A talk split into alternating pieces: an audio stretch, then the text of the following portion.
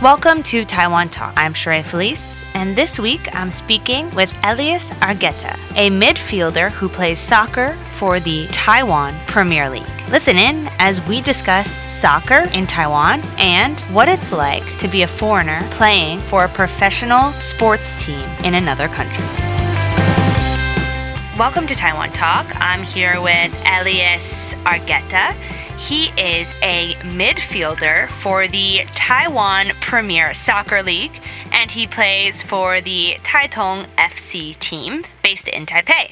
So, Elias, how are you? How are you doing?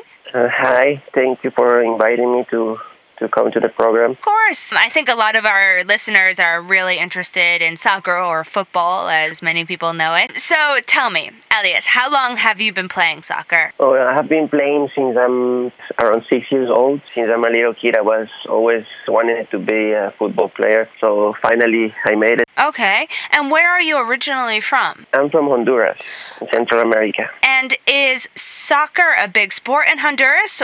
It's the main sport. Okay. Did you play professional soccer while you were in Honduras? I came to Taiwan. I was 18, so Okay. I was in the second level there, like second or third level, Okay.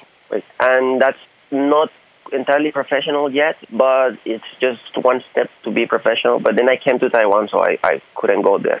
What I did do is I was in the national team, on the 12 national team back home. Okay. So So they were Yeah. like recruiting you at a young age. They had noticed you and they had started to recruiting into camps and what you're describing as young growth organizations. I actually, well, since I was seven, I was part of the. Okay, there's in my country there's uh, let's say 10, 10 professional teams in the first league, and the biggest team in the country they have their youth system. So they have teams from six years old until the um, first division team. Right. So every let's say U6, U8, un- under six, under eight, under ten, under twelve, there's always a team like that. So I was part of that of that team since I was six.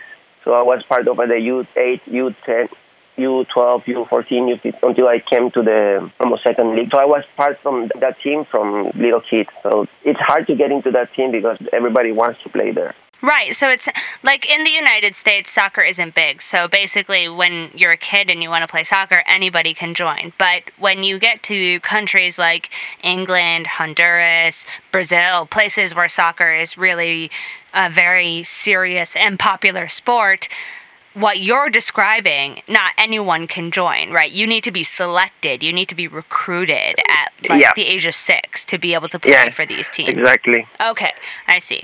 So they basically saw you, saw that you had this talent, and you were recruited to play. Exactly. It's like an academy to train you to get professional. So you arrived in Taiwan when, when you were 18. Why did you come to Taiwan? Well, the main reason is a future playing football around here in Asia.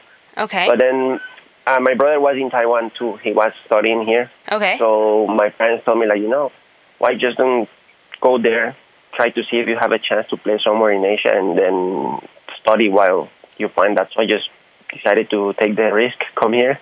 And that's how I started to live in Taiwan, study here, and then eventually find a team and play. But like ever since you were six years old, you have been being recruited in Honduras. So did something happen when you were 16, 17, or 18 where you realized that you didn't have a future playing for the professional leagues in Um, Honduras? It's, yeah, I kind of realized here. I mean, it's very difficult to get to the first team. It's Right. really, really difficult. So, Right. and then at that time, I was like, let's say, uh, shorter, skinnier, and I don't know, slower than other people from my age. Right. So, I don't know. They have a little bit more advantage than me in some in certain points. Also, some of them went to the other national teams like U17, and that that gives them a lot of advantage. Of course. So at some at that point, I was like, okay, maybe just uh, let's go ano- another place where I can feel a little bit more appreciate what with my skills because back home the skills they require most at that time is being strong and fast, and I was not strong and fast, so okay. just Yeah, it's like you hadn't risk. you hadn't hit your growth spurt yet. You hadn't hit your your prime Yeah. yet. Okay. Yeah, yeah. I see. So, so you moved to Taiwan, and tell me, because soccer is just now starting to become more popular and more popular. So, how did you find the premier team here? How did you try out for them? How did you make this your full time job? Okay, for the, first of all, when I came to Taiwan, I stayed here for three months. But then I went to China, and then Oh. China do have professional football. Right. And I was trying in a team in the. so This Honduran player in the in that team, they were the champions at that time, I think. And they someone contacted this guy from my country, and I uh, so I can go there, I make a trial. But at that time, I mean, Chinese football they they require, or I mean, the, the owners of the teams want really, really, really famous foreigners, like people who already played in Europe for many years. They they hire them, give them a lot of money, and that's just like it's good news for them, like uh, advertisement and things. So I was 18; they really didn't care about me. So even if I had a good level to play there, but I was just too young, and I was Okay. unknown. So I, I had at, at, at some point I decided no, maybe it's time to go back and not playing football anymore, and just came back to Taiwan to study. And for the first two years, but when I came back, actually, my brother was playing in the university team. He he played at like a amateur level at that time, and so when I decided to come back, I asked him, "Can I train with you guys so I can keep fit?" And she said, "Yeah, it's okay. That, wouldn't mind. Uh, the coach wouldn't mind." So as soon as I get there, the first week, the, the coach of the university team tell me, "Hey, you need to you need to come to the university. I will make everything possible so you play for us." So he find the way to take me inside the university, and I started to study in that school because this guy was really hoping I can play with them. So basically, you impressed this guy so much that he was like, "We need you in this university now, so you can play yeah, for so us." something like that. Okay. Then he kind of helped me to get scholarships to study there. So Okay. What university is it? it's the National Tsinghua University. You play in Taipei. Do you have your own stadium? Home, our home ground is uh, Taipei Mun- Municipal Stadium. That's just Right. right, next to Taipei Arena. When yeah, you play a game, about how many people show up? I would say maybe a, a hundred. It depends on the game. If it's the highest game, the Taipei Power team against us, maybe 300, 400 persons will go. Maybe. In, in general, people don't go to the stadium in, in Taiwan to watch football. About how many seats does that Uh, stadium fit? Twenty thousand? Oh, okay, so to 400, it doesn't look like that many people are there when you're playing. It looks empty. Ha- you've been playing for four years. Do you see that amount of people growing every year that you've been there? Yeah, Okay. definitely. Okay. So it's definitely a growing in popularity, what you would say. Yes. By a lot of kids, little by little, start to come in. When is the normal season? We start on March Okay. And you play until when? until November.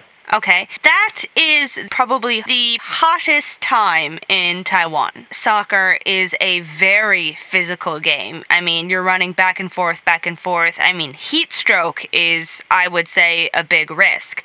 How does Taiwan prevent this from happening? Is Taipei Municipal Stadium and are the stadiums that the other teams play for, are they indoors? Are they air conditioned? Or are they outdoors? You just touch a very good point that I, I would say it's something for me very critical, and that they still haven't addressed. I don't mm-hmm. know why. Okay, the stadiums are not indoors. None of them. They're all outdoors. Some of them they're very small, so they don't even have a big stand. Right. and sometimes it's a bit too hot. We the games we play at 4 p.m., so it's really hot sometimes. It's Of course. Like right now, we're going through the hottest year in history. And right now at 4 p.m., it's like sometimes the temperature could reach 38 degrees. So Oh, wow. you could potentially be playing in 38 degrees, which is not safe at all. it's it's not safe at all. Actually we practice at 4 p.m. every day, so What- it does it doesn't matter for them. It doesn't matter.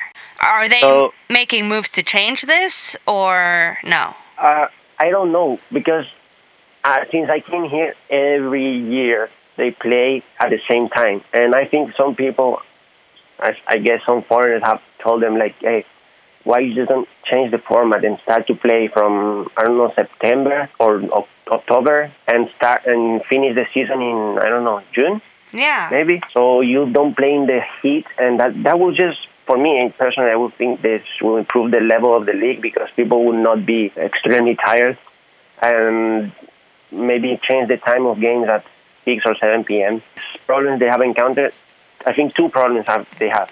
It's one that inside the league there are still university teams, hmm and the university teams they compete in the university league, and the league is the university league is in winter, I think.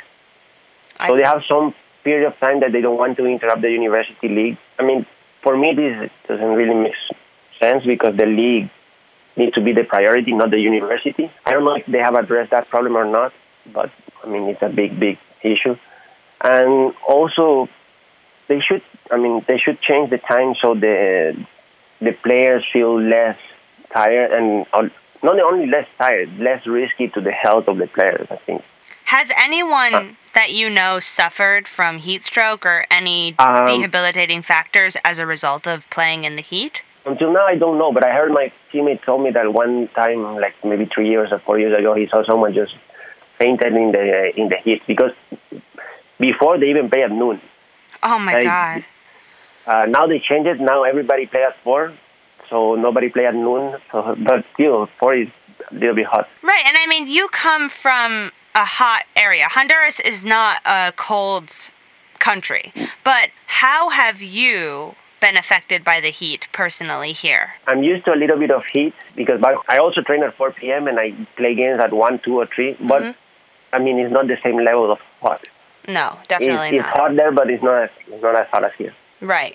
And so, how Oh. have you physically been affected, or have you been physically affected? Well, let's say exhausted after training. Like I feel uh, sometimes when it's really, really hot and really intense training, I feel a little bit dizzy, or I'm I'm like uncomfortable the whole day. Mm. But apart from that, I think mm, no, not. Wow, you've informed me a lot about soccer and Taiwanese culture regarding soccer, and I thank you so much for this interview and the time that you've given me. Thank you for letting me be part of this interview.